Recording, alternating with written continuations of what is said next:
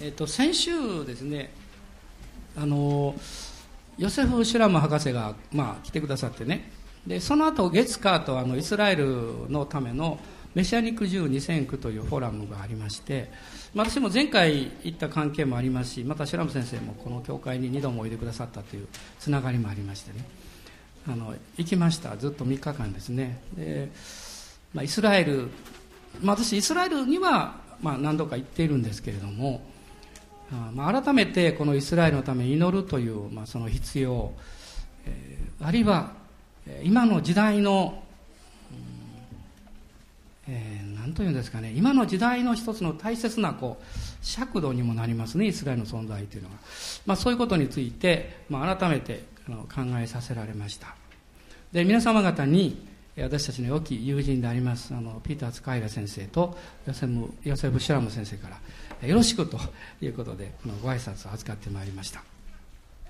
ピーター先生もぜひ皆さんイスラエル来てくださいって言ってで私もあのもう何度かお会いしてるんですけれども最後にお会いして行きますと言ってからまで言ってませんので あのぜひ行きたいなと思いながら、え今回新たな願いを持ってあの帰ってきました、まあ、ある人はまあ神様が存在していらっしゃってそして聖書の約束、聖書の御言葉が真実であるという一つの大きな証は、イスラエルという国の存在であるというふうにあの言っています。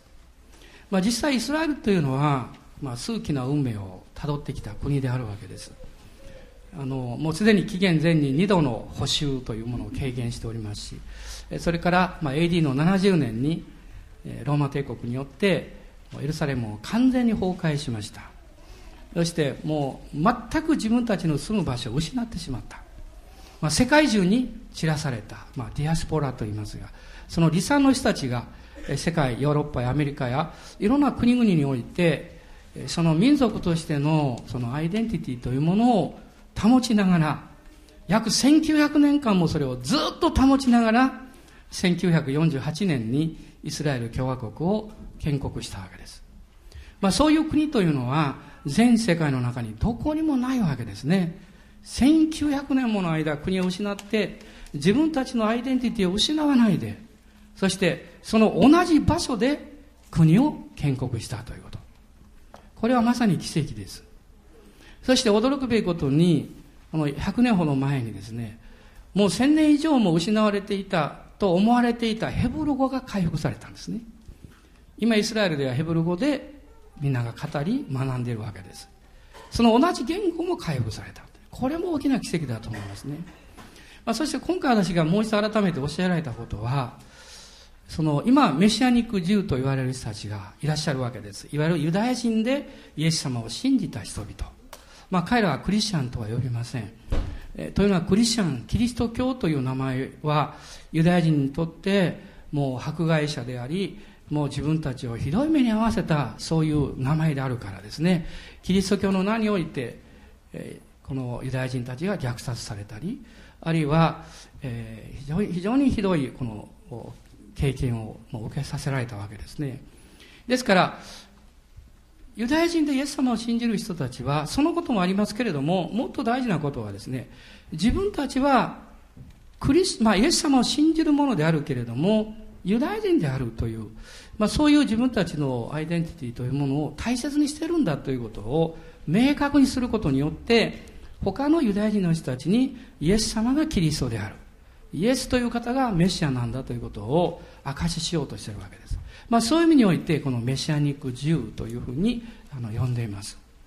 で、まあ、今回私も改めてなるほどと思ったんですけどもそのメシアニック自由と呼ばれる人たちは1960年代には50人ぐらいしかいなかったそうです。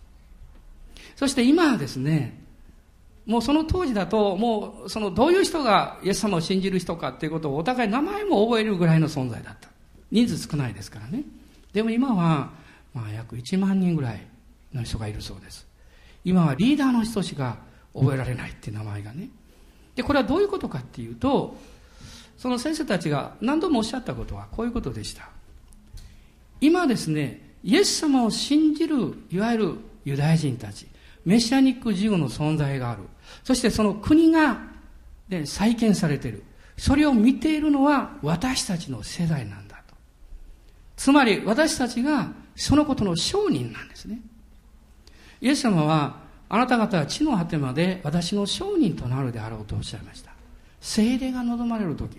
つまりそれは、私がただ国際情勢の中でイスラエルの国の位置づけであるとか、あるいはイスラエルという国をどういうふうに考えていくかとか、そういうことではなくって、聖書の御言葉から、神様が最初に選ばれた民であるということは間違いないわけです。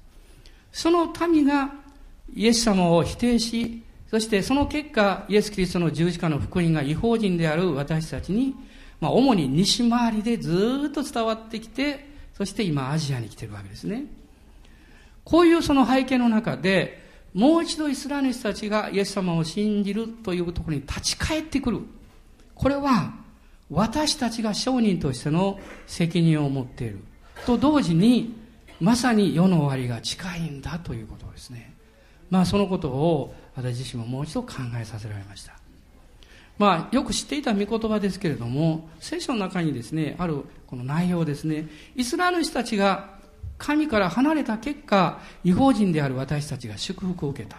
とすれば、このイスラエルの人たちがもう一度神に、誠の神に立ち返りというか、イエス様をメシアとして受け入れることができれば、違法人である私たちは、もっと多くの祝福を受けるということです。私はそのことを考えてですね、あ、これは祈らないかなと思いました。で、えまあ本当に自己中心的などういうかもわかりません。でも、私たちの中にですね、神様がやはりその責任と重荷というものを与えておられることは事実じゃないかと思います。まあ、あまり私の教会で私の責任でイスラエルのため祈りましょうということをそんなにしょっちゅう言ってきませんでしたけども、えぜひ皆さんこれからそれを覚えてね、祈っていきたいと思いますね。今この終わりの時代、世界動いてるわけです。すごいことが起こってるわけですよ。塚谷先生が、えー、そのメッセージの中でおっしゃったことですけども、今年の4月ですね、えー、香港で出版されてるマガジンがあるそうですけど、それをまあ、私見せていただきましたが、そのマガジンの、えー、真ん中に、でかい字でですね、Christ has risen と書かれてるんです。これ香港で印刷して、中国にこう多くの人たちが読んでるマガジンなんですよ。キリストは蘇られた。そして、その天安門広場のその前のあの大きな建物ありますね。えー、その建物の写真が載ってまして、真ん中にはその毛沢東の大きな絵があるんですけど、そこをマガジンですからすり替えてるんですが、イエス様の絵になってます。そしてその下に、まあちょっと字がちっちゃくて読めなかったんですけど、こう書いてますよと言われました。そこにはですね、今やキリスト教徒たちは共産党員を超えた。今中国の共産党員の方たちは7500万人なんだそうです。そしてクリスチャンは今1億3000万人です。中国の中ですよ。で、あの、この間私は中国選挙しているあの、えっと、えー、リーという先生ですね、東京でお会いしました先生おっしゃってました。あの、もう1億3000万を超えてますねと言ってました。でも、今中国だけではなくって、もっともっと、ある意味ではもう迫害も激しいんですけども、すごいことが起こっている国がインドなんです。インドはまあ11億の人口を持ってますけれども、ものすごい勢いでクリスチャンが増えてます。ですから、ものすごく激しい迫害が、このヒンズーの教徒、ヒンズー教徒の方っていうのは普通は、あの、乳和な方たち多いんですけど、まあ、熱狂的な人たちがいて、彼らが迫害をします。まあ、つい最近も、最近ですかね、数年前、オーストラリアの宣教師が、二人の子供たちとね、車で焼き焼き討ちされて、焼き殺されたでしょ？こういうもう悲惨なニュースというのは、悲しみなんです。でも彼らのそのことを通して、クリスチャンたちが立ち上がって、またそのインドにおける宣教というものも非常に展開されています。まあ、来年春に私たちはあの一人の先生をインドからお迎えしますけども、正解にですね、彼は今インドで家の教会を次々次々設立してます。なんとその数は2万だそうです。2万の家の教会です。私は、あの、彼に会いまして聞きました。先生、どこに住んでんですか？って言いました。彼は笑いながら空港ですと言ってました。もう飛び回ってますね。どういうふうにしてそれ管理するんですか？って言ってましたもう。長く時間なかったんで詳しく聞けませんでしたけれども。でも、それぐらいですね、多くの人たちが今、イエス様に立ち返ってきてます。今私たちは日本で何をしなきゃいけないんでしょう？もちろん経済危機があって生活のことを職を失った方たちもたくさんいらっしゃるし現実の生活の戦いはあります。これは事実です。しかし私たちはその現実の戦いの中だけでとどまっていてはいけないんです。なぜですか？もし現実の生活の中だけでとどまっていればあなたがこの地上にあるいは今日本に召されている使命を失うことになります。私たちが生活をし仕事をするのは神様によって与えられた人生を生きるための支えのこれは道具にすぎません。ね、お仕事をし、いろんな家事のことをしなきゃいけません。でもこれが生きる目的であってはならないんです。目標であってはならないわけです。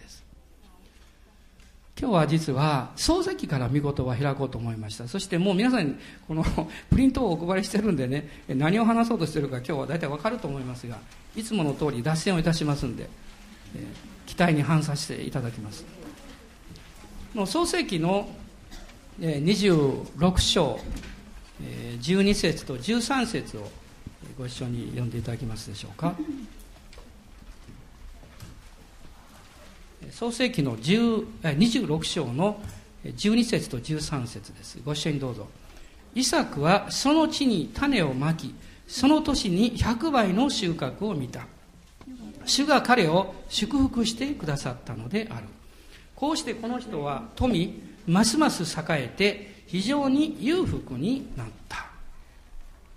今日私がこの御言葉を選んだ理由というのは私たちがこの日本においてあなたがどういう国籍を持ちまたあるいはどのくらいの長さこの日本におられあるいはまた日本から離れていくそういう状態に関係なく今あなたがこの国にいるということは神様がこの国に召されたわけですそうですね。神様があなたをこの国に導かれた。ですから、あなたは今この国においてなすべき神様からの使命が与えられている。務めが与えられているわけです。あなたはその神様から与えられた務めを目標として見ながら、実際にあなたは台所で食事を作ったり、育児をしたり、ある。いは学校や職場で働いたり、ある。いは学んだりする。わけです。大きな目標を持っている。人は、その志が高いですから、どういう仕事をしてもその人は高貴な生き方ができます。高い目標、人生観を持っている人は、どんな仕事をしていても、そこには起因があります。威厳があります。そして生き生きとした希望があります。私たちは自分たちがしている仕事や私たちの状況によってアップダウンします。ね、うまくいかないと失敗したり、まあ、こんなことをやってる人間はと自分で思うかもわかりません。誰がそんなことを言うんですかあなたを作られた神は、あなたに対してそういうふうには考えていらっしゃらないですよ。聖書はどう言ってますか？あなたは私の目に高価で尊い。私はあなたを愛していると言ってます。ですから私たちが今どういう仕事をし、あるいはどういう状況であったとしても、皆さん、誇りを持ちましょう。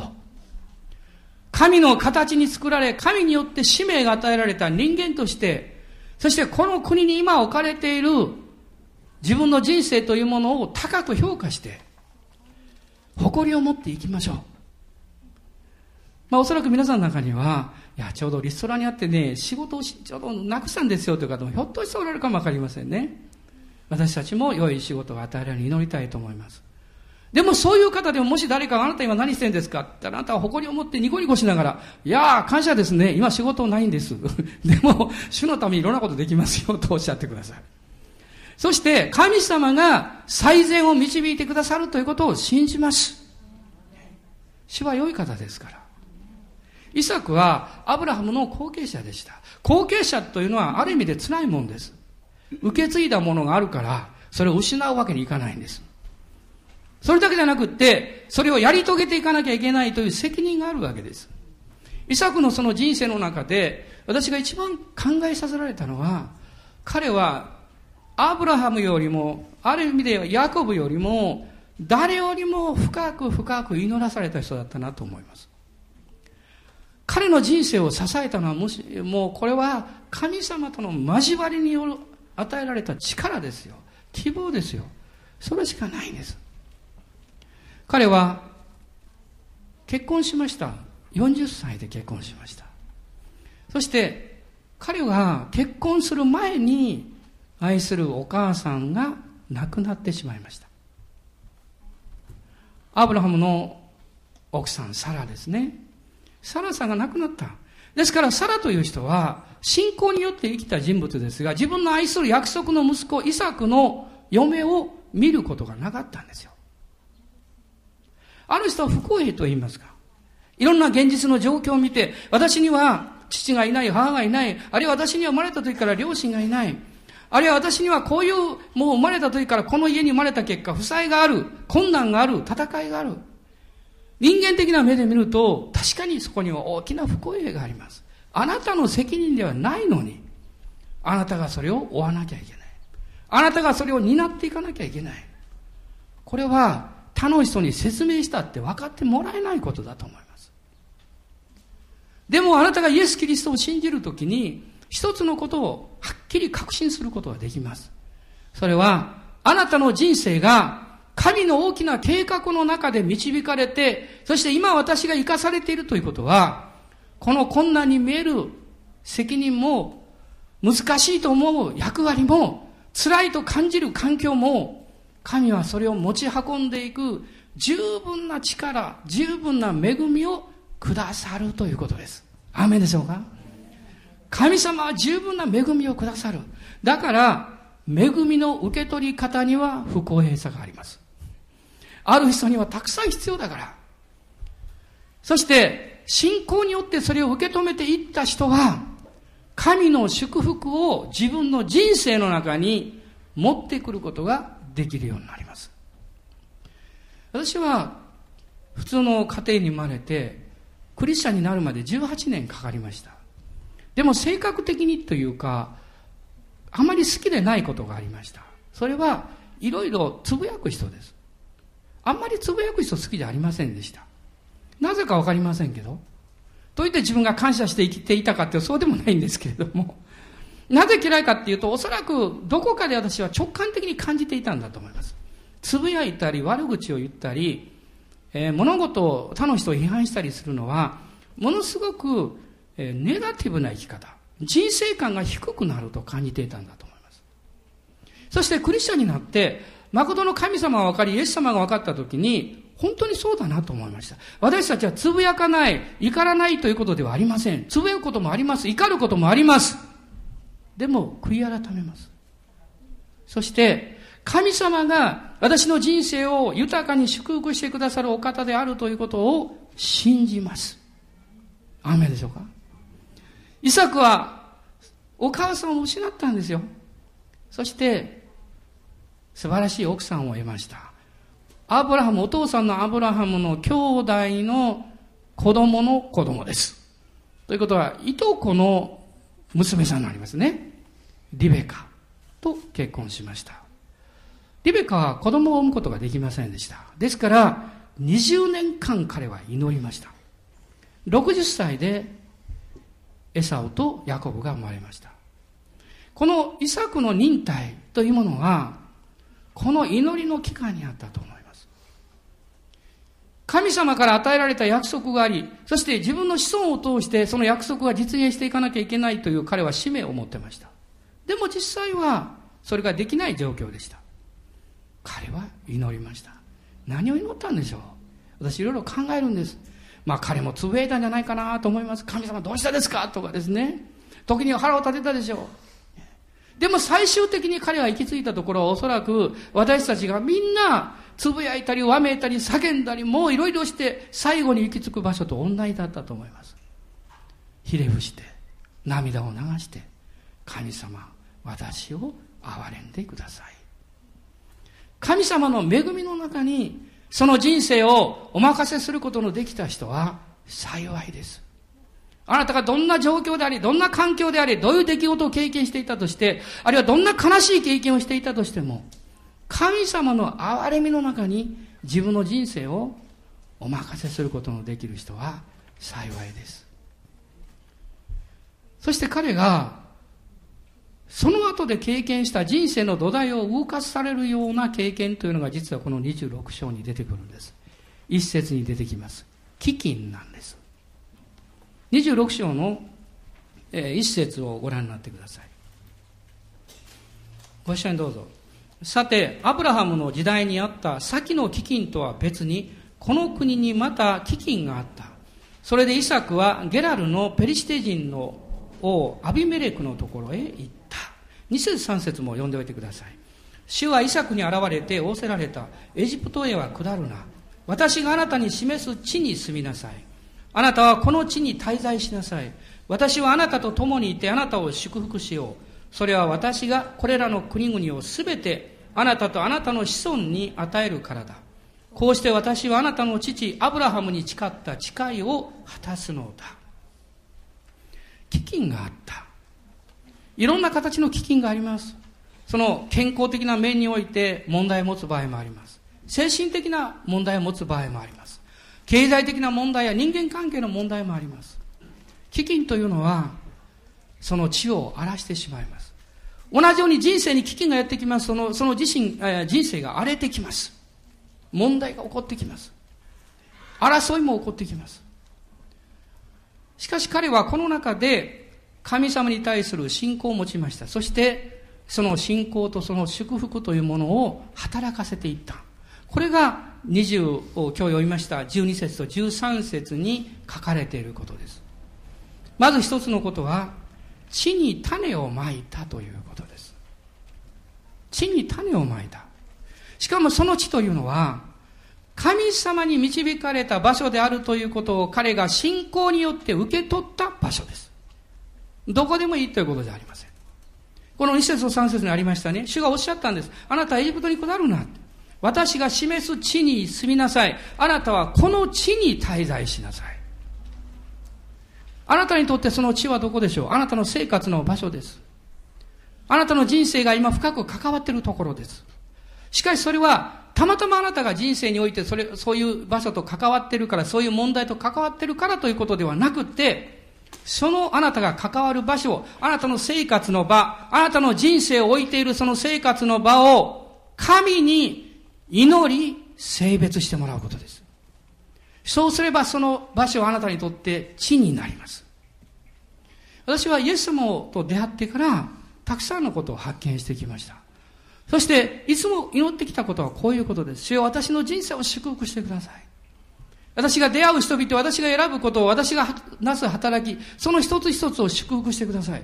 どういう意味ですか？つまり、祝福された地に種をまくと、種は芽を出して実を結ぶんです。いいでしょうか？どんなところでもいいから地に種をまけばうまくいくというわけではないんです。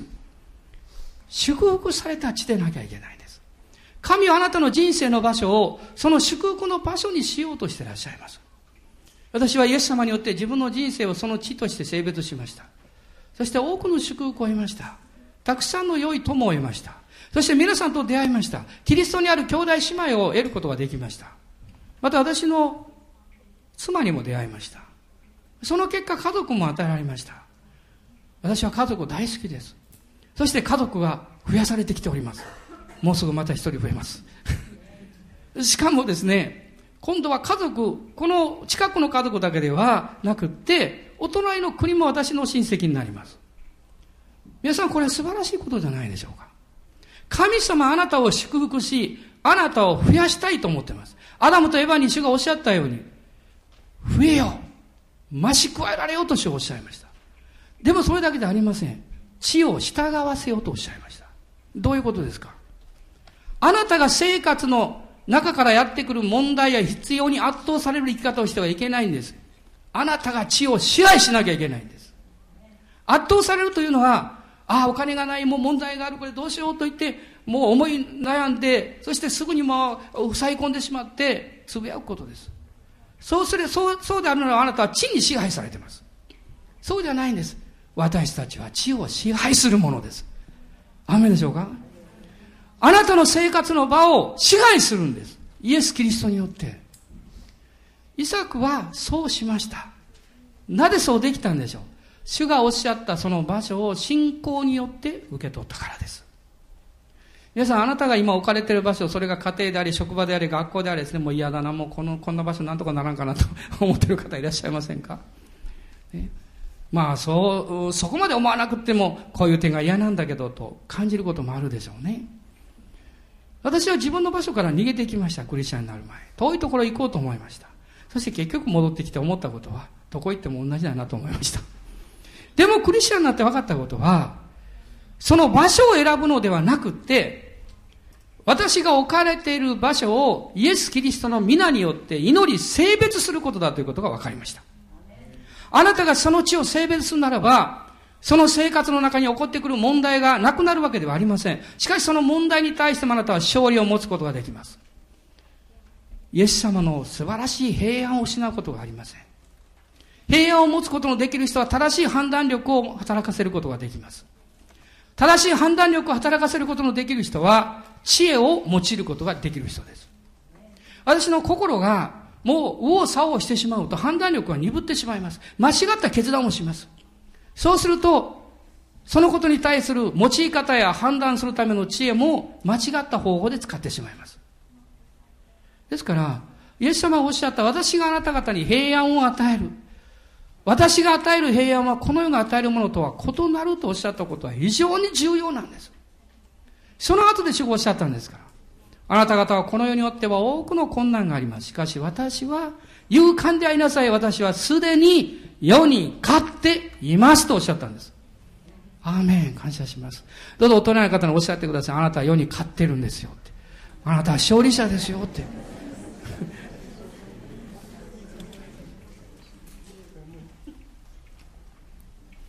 イサクはその地を神様のものに、神様から与えられたものにしました。そして、その地に種をまいたわけです。どういう種をまくかは、神があなたにくださったものによって違います。ただ一つ言えることは、まいたものを必ず私たちは刈り取るという原則があるということです。あなたが経済の信仰の種をまくならば、そこから経済の実を刈り取るでしょう。伝道の種をまくならば伝道の実を刈り取るでしょう。友情という種をまくならば、そういう実を刈り取るでしょう。あなたの人生の一つ一つの決断というものを、神様の前に信仰を持ってまく種とするならば、あなたは必ずその収穫を持つことができるようになります。イサクは、神が与えてくださったその地に種をまいた。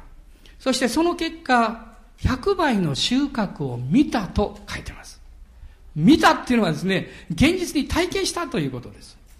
しかもそれは、その年にと書いてます。彼がそのことにおいて祈っていた、そのことにおいて判断をした、その年にそれをしたということです。それを見ることができたということです。まあ、霊的な祝福というものを私たちがイエス様のから受け取っていく中で、その鍵になるのは信仰ですね。でもその信仰というのは、神様と私たちの関係というものをまっすぐにするものです。もう一つ大事なのが器なんです。どんなに祝福をたくさん得たとしても、その祝福を受け取る器が健全でないと、その祝福を落としてしまいます。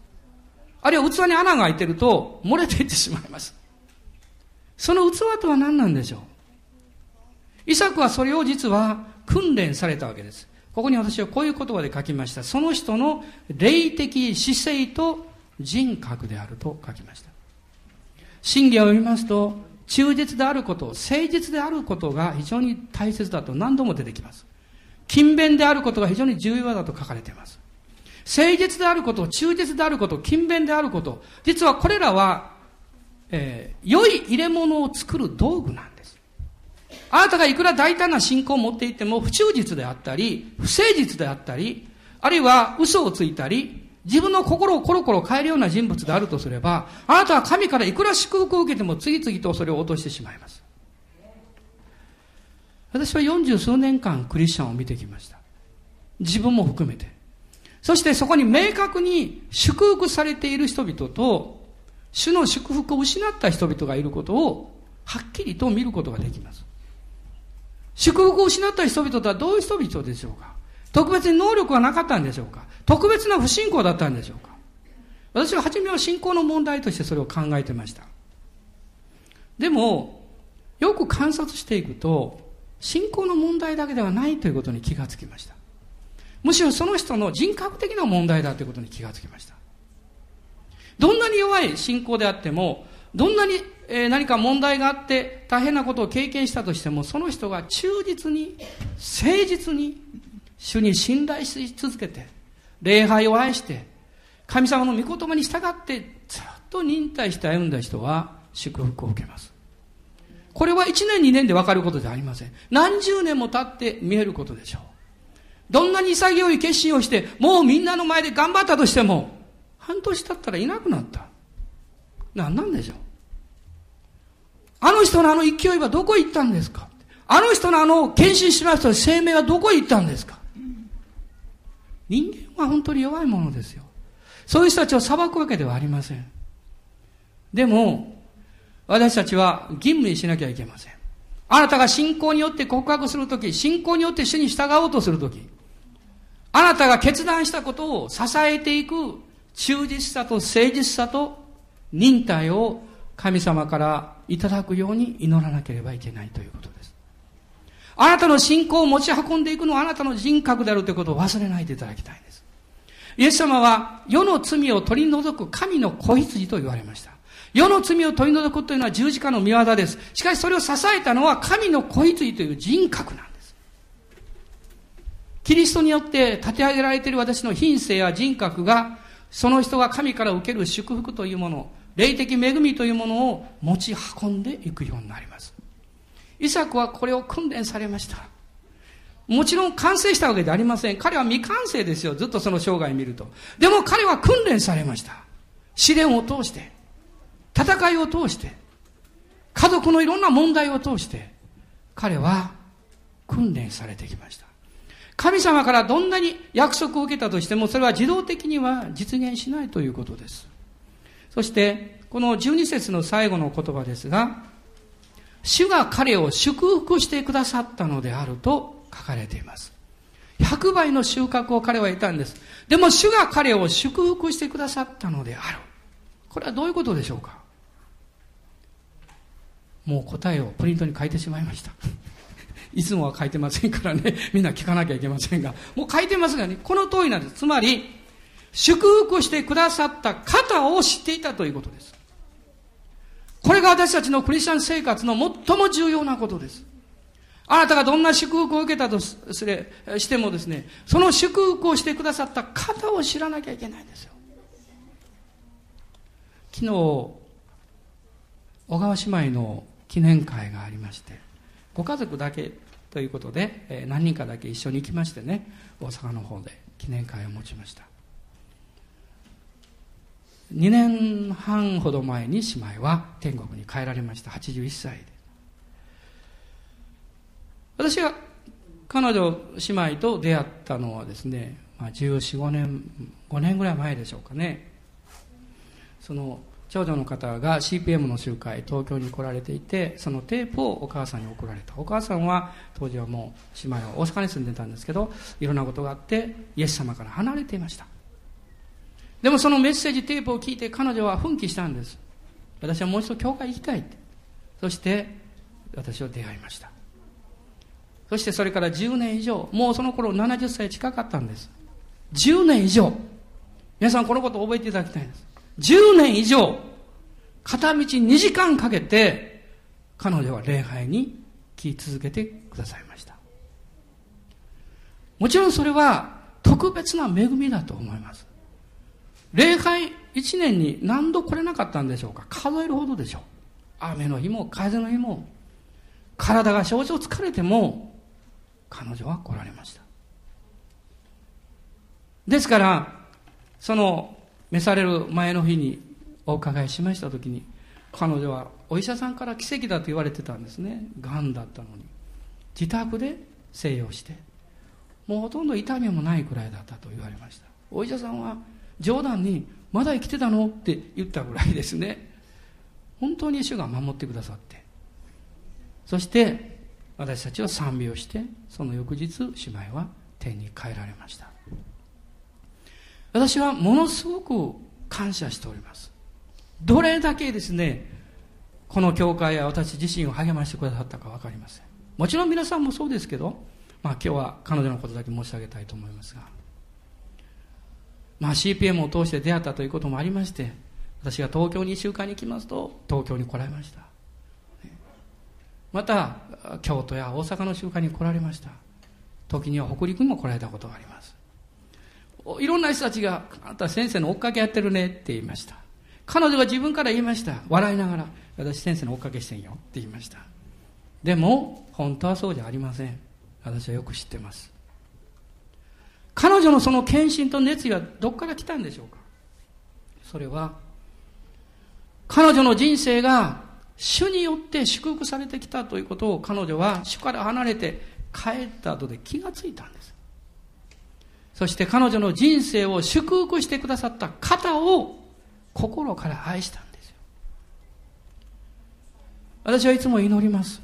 この教会の人たちが主からくださる賜物や何か恵まれてるから仕事がうまくいってるからそんなことによって教会に来るんじゃなくってその祝福をくださっている方を本当に知って、その方に従って愛して一緒に礼拝したいと心から願っています。皆さんいかがでしょうか？イサクは主を、彼を祝福してくださった方を知ったんですよ。今日私たちはそのお方と共に、このお方に対して一緒にここに共にいて神に礼拝を捧げることができます。幸いなことです主が皆さんを祝福されますようにお祈りいたします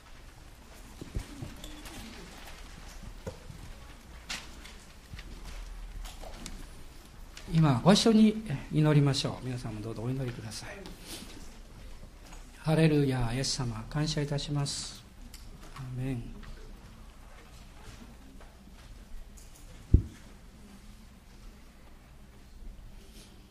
主よあなたは良い方でいらっしゃいます。また良い方であられるあなたを人生の真ん中にお迎えしているがゆえにどんなに苦しい時にも希望が与えられてどんなにもうダメだなと思う時にも祈るということができます。もし祈れなかったらもう自分の人生を諦めていたかも分かりません。投げやりになっていたかも分かりません。他の人に腹を立ててぶつかることしかできなかったかも分かりません。しかしあなたは祈ることのできるお方としていつも共にいてくださいました。私の愚かな罪深いこの罪と罪に満ちて影響されているような人生を清めてくださいました。許してくださいました。あなたは人生の真ん中にもう一度お迎えします。今日皆さんの中でまだイエス様をはっきり信じる決心をしていない方いらっしゃったらどうぞ今信じてください。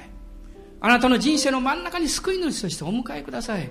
あなたの人生を導きあなたの人生の王としてあなたの人生を祝福してくださる方イエス・キリストを信じる決断をなさってください。